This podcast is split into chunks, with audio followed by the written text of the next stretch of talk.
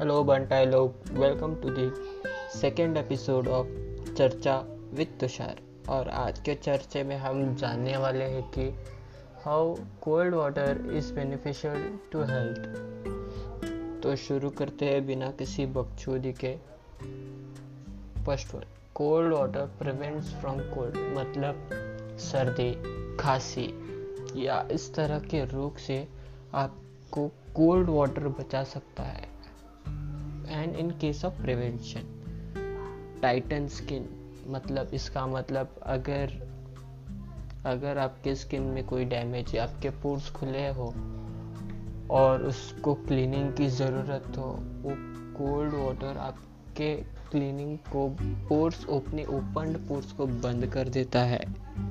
और third reduce tension India में हर कोई सी बच्चे को बच्चे से लेके बूढ़े तक कोई ना कोई टेंशन होता है।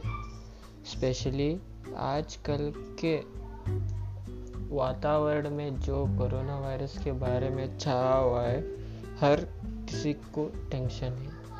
हम टेंशन को पूरी तरह से बंद नहीं कर सकते, पर उसे कम कर सकते हैं। इसीलिए आप सिर पर एक लोटा एक लोटा पानी डालिए और टेंशन कम दिए ऐसा कुछ नहीं होता है। आप उसके बारे में ज़्यादा से ज़्यादा मत सोचो, दूसरा काम करो।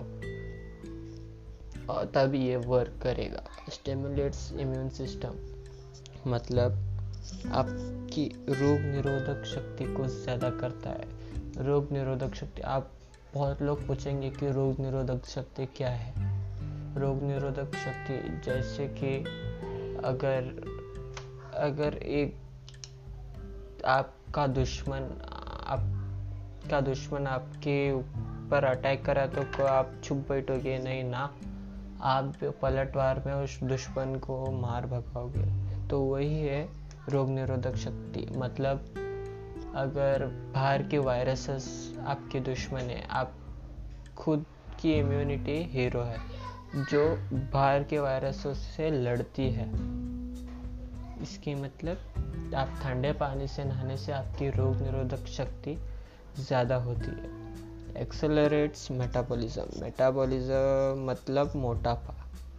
मोटापा अगर सिर्फ़ ठंडे पानी से नहाने से मोटापा कम होता है, पर हद नहीं कर, पूरा कम नहीं होता है। उसके लिए सही टिप्स डाइट फ़ूड एक्सरसाइज भी करना पड़ता पड़ता है पड़ता है।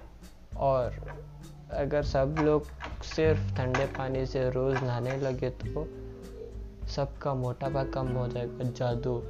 ऐसा नहीं है। ये तीनों जब आप करोगे तब जाके वो कम होता है। तो आज का चर्चे का विषय यही समाप्त होता है। मिलते हैं आपको नेक्स्ट चर्चे में अपने फॉलो नहीं किया तो फॉलो कर लीजिए। हम अदर सोशल मीडिया प्लेटफॉर्म्स पर भी प्रेजेंट है।